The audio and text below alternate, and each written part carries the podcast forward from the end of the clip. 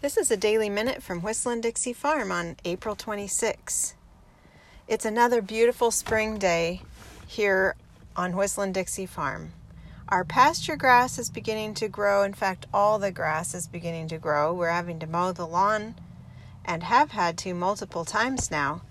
Um, because of the pasture grass is growing and our donkey is such an easy keeper, I'll probably have to start rationing him and keeping him off the grass all winter I've been letting him nibble on what was there, but uh, he has actually foundered before and he gets pretty fat easily.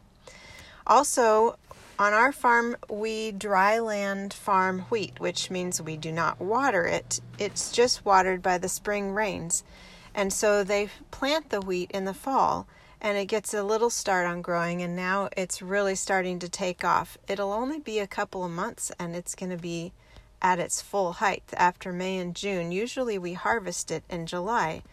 So it's exciting to see everything green and flowering around here and looking forward to getting home and doing some chores. I've just finished my tasks at the office where I'm filling in this week.